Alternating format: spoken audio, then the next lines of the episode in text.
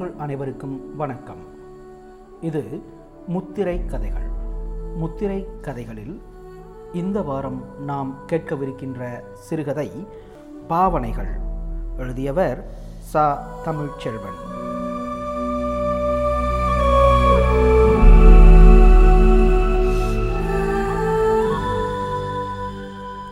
சா. தமிழ்ச்செல்வன் விருதுநகர் மாவட்டம் நென்மேனி மேட்டுப்பட்டியில் பிறந்தவர். இவர் சுமார் முப்பது சிறுகதைகளை எழுதியுள்ளார். மதுரகவி பாஸ்கரதாஸின் குடும்ப மரபை சேர்ந்தவர். இவரது குடும்பத்தில் பலர் எழுத்தாளர்கள். இவருடைய தந்தை எம். எஸ். சண்முகம் ஒரு நாவலாசிரியர். நாடகத் துறையில் ஈடுபடும் முருகபூபதியும் சிறுகதையும் நாவலும் எழுதி வரும் கோணங்கியும் இவரது தம்பிகள். இவருடைய கதைகள் கரிசல் காட்டு மக்களை பெரிதும் பாத்திரங்களாக கொண்டவை. இவரது கதைகளில் வெளிப்படும் மொழி நுண்ணிய உணர்வு தளங்களை பதிவு செய்வதாக அமையும். வறுமையில் வாழும் மனிதர்களுக்கு ஏற்படும் இழப்பு ஏமாற்றம் ஆகிய வழியை அழுத்தி சொல்லும் தன்மையை இவரது கதைகள் கொண்டுள்ளன. தற்போது திருநெல்வேலி மாவட்டம் பத்தமடையில் வசித்து வருகிறார். தமிழ்நாடு முற்போக்கு எழுத்தாளர்கள் மற்றும் கலைஞர்கள் சங்கத்தின் தலைவராகவும் இருந்துள்ளார். இப்பொழுது கேட்கலாம் பாவனைகள் சிறுகதை. குதிங்காலிட்டு உட்கார்ந்திருந்தான். சப்பனமிட்டு அமர்ந்து பார்த்தான். ஒரு காலை சப்பனமிட்டு ஒரு காலை நீட்டி இப்படியும் அப்படியுமாய் உட்கார்ந்து பார்த்தான். ம்ஹும் எப்படி உட்கார்ந்தாலும் பசித்தது. குதிங்காலிட்டு வயிற்றில் முழங்கால்கள் அழுந்த உட்கார்வதில்தான் கொஞ்சம் பசியும் வலியும் தெரியாமல் இருந்தது.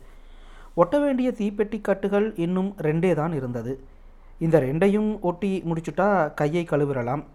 பிறகு ராக்கெட்டு சாப்பிட்ட பிறகு உட்கார்ந்தா முடிச்சிடலாம். இதில் ஒரு கட்டு ஒட்டி முடிக்கும் முன்னமே மாலை வெளிச்சம் மங்கிவிடும் போல் இருந்தது. விளக்கை துடைத்து பொருத்தணும் இருட்டு விட்டாலும் கூட வேலை முடிய போகிற சிறு சந்தோஷத்திலும் உற்சாகத்திலும் கொஞ்ச நேரம் உட்கார்ந்து ஒட்டி கொண்டிருக்கலாம் என்றாலும் ஐயா வந்துவிட்டால் விளக்க பொருத்தி வச்சுட்டு வேலையை பாரு மூதி. மூதேவி வந்து அடைய போட்டிருக்க என்று சத்தம் போடும். ஐயா வேலை முடிஞ்சு வீட்டுக்கு வரும்போது விளக்கெல்லாம் துடைத்து ஏற்றி இருக்கணும். குளிக்க பானையில் தண்ணி இருக்கணும். சோறு பொங்கி ரெடியாக இருக்கணும். இல்லாட்டா வசவு தான் யார் இருந்தாலும் சரி. ஆனால் ஐயா வரும் முன்னே அம்மா வந்து விடுவாள். அவளே விளக்கை துடைத்து ஏற்றட்டும் ராத்திரிக்கு ஒட்ட அம்மா எத்தனை கட்டு வாங்கிட்டு வராளோ? என்றைக்கும் போல் இருபத்தி ஒன்று வாங்கிட்டு வந்தாளானால் இன்றைக்கும் படுக்க பன்னிரெண்டு மணிக்கு மேலே ஆயிரும் நேற்று ஒட்டு முடியும் போது அம்மா சொல்லி வந்த கதை பாதியிலேயே நின்றுவிட்டது.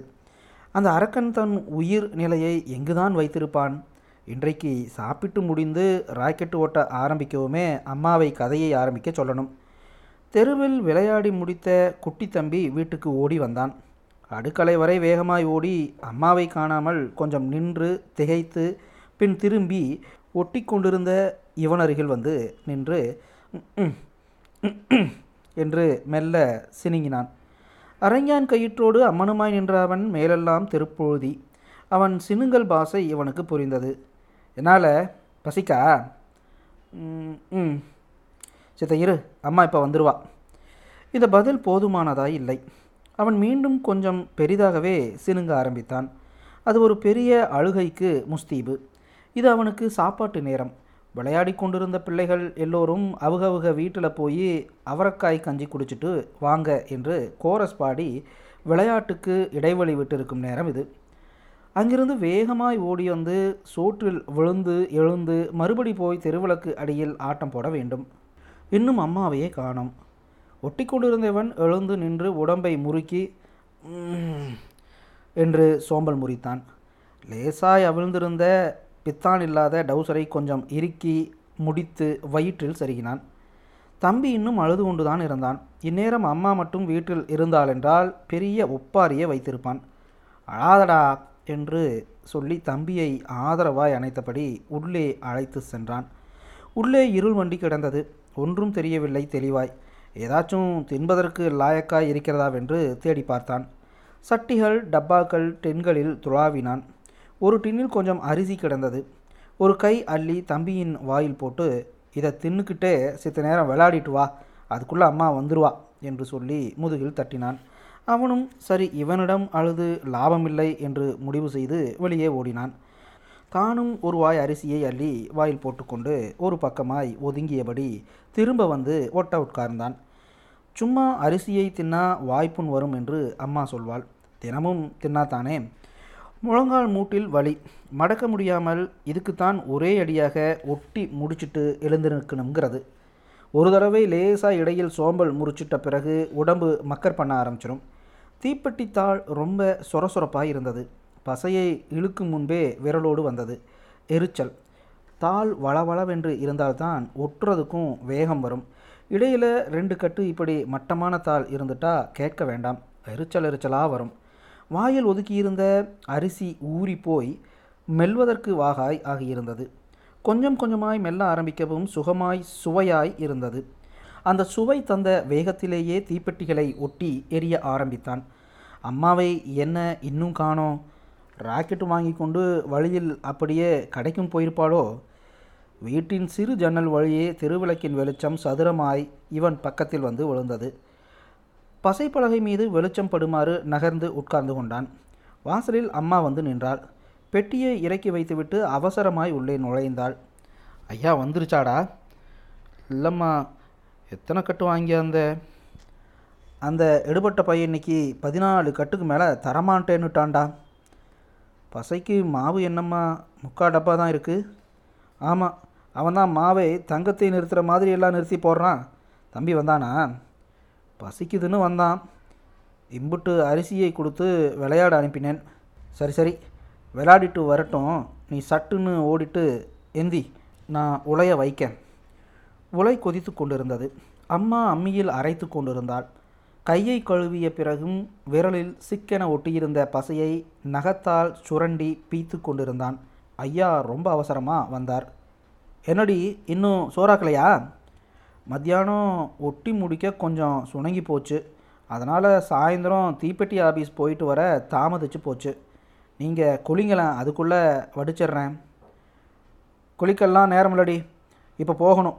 இன்னைக்கு ராவேலை இருக்குது அவசர அவசரமாய் கை கால் அலம்பி ரெண்டு டம்ளர் நீச்ச தண்ணியை குடித்துவிட்டு சோத்த பொங்கி பயக்கட்டை கொடுத்து விடு வாரேன் என்று சொல்லிவிட்டு வேகமாக போனார்.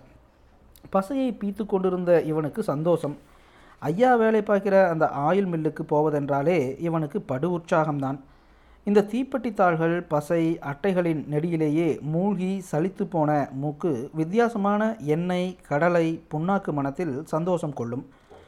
தூக்குவாளியில் கொண்டு போன சோற்றை ஐயா சாப்பிட்டு முடிக்கிற வரைக்கும் மலை போல குவிந்து கிடக்கும் புண்ணாக்கு கடல் போல சிமிட்டி தளத்தில் விரித்து கிடக்கும் கடலை பருப்பு தூரத்தில் ஆபீஸுக்குள் அழகாக சிகப்பு டெலிஃபோன் வாசலில் நிற்கும் அழகான குட்டி ப்ளஷர் கார் எல்லாத்தையும் பார்த்து கொண்டே இருக்கலாம். நேரம் போகிறதே தெரியாது. பிறகு திரும்பி வரும்போது தெரியாமல் ஐயா எடுத்து கொடுக்கும் கடலை புண்ணாக்கு அல்லது எள்ளு புண்ணாக்கை வாயில் குதப்பிக்கொண்டு ஜாலியாக தூக்குவாளிக்குள்ளே தம்பிக்காகவும் கொஞ்சம் புண்ணாக்கை ஒழித்து கொண்டு வரலாம். ஆனால் என்ன? ஒரு கஷ்டம் போய் திரும்பி வந்து ராக்கெட்டு ஒட்டி முடிக்க நேரமாகும். ஏலே ரெண்டு விறகு எடுத்துட்டு வா. அடுப்பு கருகே இருந்து அம்மா குரல் கொடுத்தாள். வாசலில் ஓரமாய் கட்டி கிடந்த வேலி முள் விறகில் ரெண்டு குச்சியை உருவினான். உருவிய வேகத்தில் சிறு முள் விரலில் குத்தியது. சி என்று எரிச்சலுடன் விறகை எரிந்துவிட்டு விரலை வாயில் வைத்து சப்பினான். அம்மா மறுபடி குரல் கொடுத்தாள். ஆமாம் இவளுக்கு வேற வேலையே இல்லை. வேணும்னா வந்து எடுத்துக்கிட்டு போயேன். கோபம் வந்தது. தெருக்கோடியில் டைன் டைன் என்று மணி அடிக்கிற சத்தம் கேட்டது. ஆமாம் இது அந்த மிக்சர் வண்டியோட சத்தம்தான். அவனுக்கு நல்லா தெரியும். அந்த மணிச்சத்தம் இல்லாட்டாலும் கூட அந்த வண்டியின் சக்கர டயர்கள் மண்ணில் நெரு நெருவென்று உராய்கிற சத்தத்தை வைத்தே கூட சொல்லிவிடுவான். மணிச்சத்தம் கேட்டதும் டவுசரை கையால் பிடித்து கொண்டு தெருவுக்கு வேகமாய் ஓடினான். ஏ மூதி! என்று அம்மா அலறியது கூட செவியில் விழவில்லை. அந்த தெருவைச் சேர்ந்த இவனை போன்ற இவன் தம்பியைப் போன்ற இன்னும் நிறைய சிறுவர்கள் அரைகுறை ஆடையோடும் அம்மனமாயும் ஹையா என்ற கூப்பாடுடன் மிச்சர் வண்டியை நோக்கி ஓடினர். தினமும் இந்நேரம் இந்த தெருவில் நுழைகிற அந்த வண்டியை தெருக்கோடியிலேயே வரவேற்று அதனோடு நகர்ந்து அந்த கோடி வரை சென்று வழி அனுப்புவார்கள் அந்த சிறுவர்கள். நாலு சக்கர தள்ளுவண்டி வகை வகையான வண்டங்கள் அழகழகாய் அடுக்கி இருக்கும் சுற்றிலும் கண்ணாடி அடைத்திருக்கும் உள்ளே எரியும் பெட்ரமாக்ஸ் விளக்கொளியில் பண்டங்களெல்லாம் கண்ணாடி வழியே வெளித்தெரியும். தேர் போல மெல்ல நின்று அசைந்து நகரும். டேய் இன்னைக்கு பதினெட்டு ஜிலேபி தாண்டா இருக்குது நாலு விற்று போச்சுடா. ஆமாம் யாருடா ஜிலேபி வாங்கியிருப்பாங்க தட்சிணாமூர்த்தி தெருவில் யாராச்சும் வாங்கியிருப்பாங்கடா ஜிலேபியிலிருந்து என்னமோ வடிஞ்சிக்கிட்டு இருக்கே என்னடா அது? அதா அது தேன். ஏ இவனை பாரு. தேனா. அது நெய்யிடா. போடா இவனே. நெய்யா நெய். சிகப்பாவாடா இருக்கும். மாவு சீனி கலர் பொடியெல்லாம் போட்டால் சிகப்பாகாதாடா. ஆமாம் இவங்க அண்டான் நீ கண்டியாக்கும். ஏ தூர போங்களே மூதிகளா என்று வண்டிக்காரன் விரட்டினான். பிள்ளைகள் வண்டியை விட்டு தள்ளி இரண்டடி போய் இரு பக்கமுமாய் முற்றுகையிட்டது போல கூடவே நகர்ந்தனர். ஏ இடிக்காதாமே தள்ளாதடி எங்கள் அம்மாட்ட சொல்லிடுவேன் ஒரு பையன் திடீரென சத்தமாய் ஓரம்போ ஓரம்போ என்று ஆடி குதித்தபடி பாட ஆரம்பித்தான். எல்லா பிள்ளைகளும் சிரித்தன. நாலைந்து பேர் கூட சேர்ந்து பாடி ஆடினார்கள். எல்லாருடைய முகத்திலும் சிரிப்பு சந்தோஷம். யாரோ ஏதோ பண்டம் வாங்கினார்கள். வண்டி நின்றது. நின்றதும் பிள்ளைகள் வண்டியுடன் ஒட்டிக்கொள்வது போல நெருங்கி இடித்து கொண்டு நின்றார்கள். அவரவர்களுக்கு பிரியமான பண்டத்தை கண்ணாடி வழியே பார்த்தபடி ஒருத்தன் மணியை இழுத்து டைன் என்று ஒரு அடி அடித்தான். சத்தமாய் சிரிப்பு கிளம்பியது. கண்ணாடிக்கு வெளியே தெரிகிற லட்டுக்கு நேராய் ஒருத்தன் கையை நீட்டி ஒரு லட்டை எடுப்பது போல பாவனை செய்து வாயை பெருசாக திறந்து லட்டை உள்ளே திணிப்பது போல காட்டி என்று சத்தமிட்டு மெல்லுவதாக பாவனை செய்தான். எல்லோரும் உறக்கச் சிரித்தார்கள். மென்று முடித்து விழுங்குவது போல கழுத்தை ஆட்டி எச்சிலை விழுங்கிவிட்டு அவனும் பலமாய் சிரித்தான். அவ்வளவுதான். எல்லா பிள்ளைகளும் ஆள் ஆளுக்கு கையை நீட்டி அவரவருக்கு பிரியமான பண்டத்தை லட்டு அல்வா ஜிலேபி என்று வாயில் எடுத்து போடுவது போல பாவனை பண்ண மெல்ல ஆரம்பித்தார்கள். எம் எம் எம் என்ற சத்தம் பெருங்கூப்பாடாக கிளம்பியது ஒருத்தரை ஒருத்தர் பார்த்து சிரித்து கொண்டார்கள். இவனது குட்டி தம்பியும் அவனைப் போல சில சிறு குழந்தைகளும் கையை உயர்த்தி நீட்டியும் பண்டத்துக்கு நேராக எட்டுகிற அளவுக்கு உயரவில்லை. காலை எக்கி எக்கி எப்படியாவது தாங்களும் மற்றவர்களைப் போல செய்துவிட வேண்டுமென பிரயத்தனம் பண்ணி கொண்டிருந்தார்கள். இதில் முயன்று சலித்து போன ஒரு சிறுவன் எம்பி குதித்து லைட்டை பிடித்தான். அவசரத்தில் கண்ணாடியில் கை பலமாய்ப்பட்டு டப் என்று சத்தம் வந்தது. வந்ததே கோபம் வண்டிக்காரனுக்கு. நானும் பார்த்துக்கிட்டு இருக்கேன் காலுதைய என்றபடி கையை ஓங்கி கொண்டு இவர்களை அடிக்க வருகிறவன் போல வந்தான். ஹே என்று கத்தியபடி பிள்ளைகள் சிதறி ஓடினார்கள். இவனது குட்டி தம்பி மட்டும் வண்டிக்காரன் கையில் அகப்பட்டு கொண்டான். அவன் காதை பிடித்து திரியினான். அழக்கூட தோன்றாமல் தம்பி திகைத்து நின்றான். கூட்டத்தோடு சிதறிய இவன் தம்பி அகப்பட்டு விட்டதைக் கண்டு மீண்டும் ஓடி வந்தான். யோ விடிய என் தம்பிய. வண்டிக்காரன் இவன் மண்டையிலும் ரெண்டு தட்டு தட்டினான். ஆள் எம்புட்டுக்கானு இருந்துக்கிட்டு யோ போட்ட பேசுகிற ஓடுங்கடா என்று இருவரையும் விரட்டிவிட்டான். தம்பியோடு கொஞ்ச தூரம் ஓடி நின்று பின் திரும்பி வண்டிக்காரனை பார்த்து பலமாய் போடா என்று கத்திவிட்டு தம்பியை இழுத்துக்கொண்டு திரும்பி பாராமல் வீட்டுக்கு ஓடினான். அம்மா சோற்றை வடித்து கொண்டிருந்தாள். தம்பி அம்மாவிடம் ஓடி அவள் முதுகை பற்றியபடி பெரிதாக சினுங்க ஆரம்பித்தான். சித்த பொறுத்துக்கடா என் கண்ணு இல்லை அம்மா சமாதானப்படுத்த ஆரம்பிக்கவும் இவன் இன்னும் பெருசாய் சினுங்கலானான் சொன்னா கேளு என்று உருட்டினாள் அம்மா. தம்பி பிறகும் அடங்காமல் சினுங்கியபடி அம்மாவின் சேலையை பிடித்து இழுத்தான். என்ன சொல்லிக்கிட்டே இருக்கேன்? சோத்த வடிக்கும் முன்ன என்ன உனக்கு? என்றபடி அவன் முதுகில் ஒன்று வைத்தாள். உடனே வீல் என்று அலறியபடி வாசலுக்கு ஓடி கீழே விழுந்து புரண்டு புரண்டு அழுதான். கொஞ்ச நேரம் புரண்டும் தேற்றுவதற்கு யாரும் வராதது கண்டு எழுந்து உட்கார்ந்து அழத் துவங்கினான். அதுவரை பார்த்து கொண்டிருந்த இவன் தம்பியிடம் போய் அழாதேடா ஐயா கிட்ட சொல்லிடுவோம் நாளைக்கு ஐயா கிட்ட சொல்லி அல்வா வாங்கி திம்போம் அழுகாத. அல்வாவை சொன்னதும் ஒரு கணம் அழுகையை நிறுத்தினான்.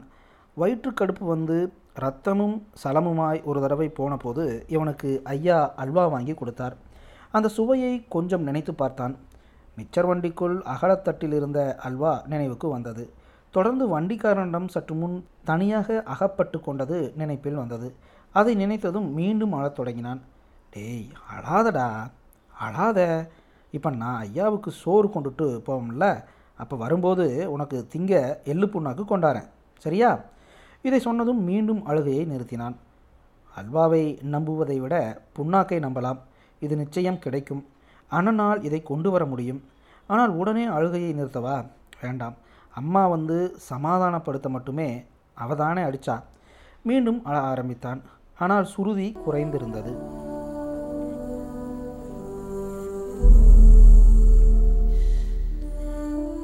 நேயர்கள் இதுவரை கேட்டது பாவனைகள்.